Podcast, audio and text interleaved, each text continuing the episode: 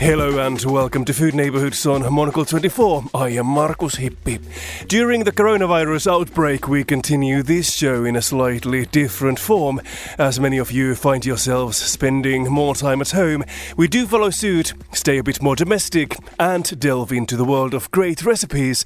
This week we hear from one of Iceland's best chefs.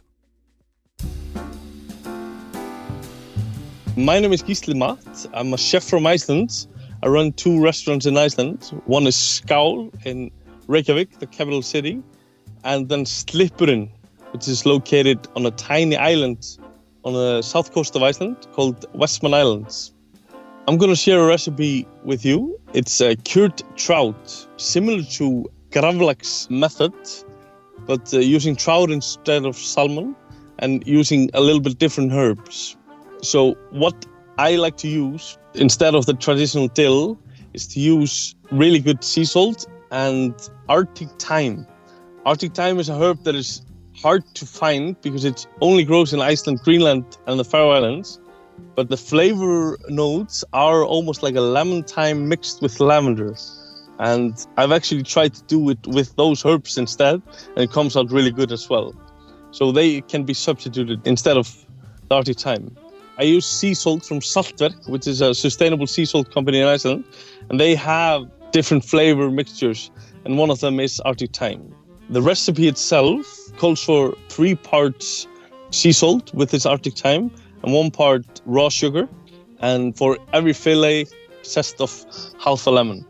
The recipe is quite simple. So you have fillets of trout. You just make sure it's completely deboned and take off the excess fat that is on there. Then you take the fillet and you grate half a lemon over and then just cover it slightly with a mixture of sugar and salt and Arctic thyme. Just have to make sure it's completely covered and you keep it covered for eight hours. If the fillet is really thick or you're using salmon instead of trout, it needs to stay a bit longer. Then you just basically scrape off the salt and put it in the cooler.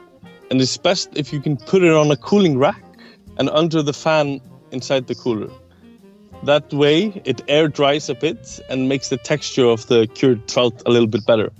So basically the time to make it is a little more than one day.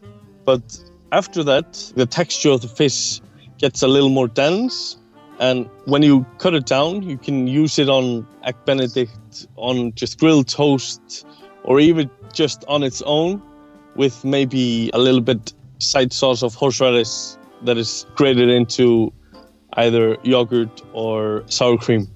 It's a really simple recipe to make, but it's really delicate and nice. I hope you enjoy.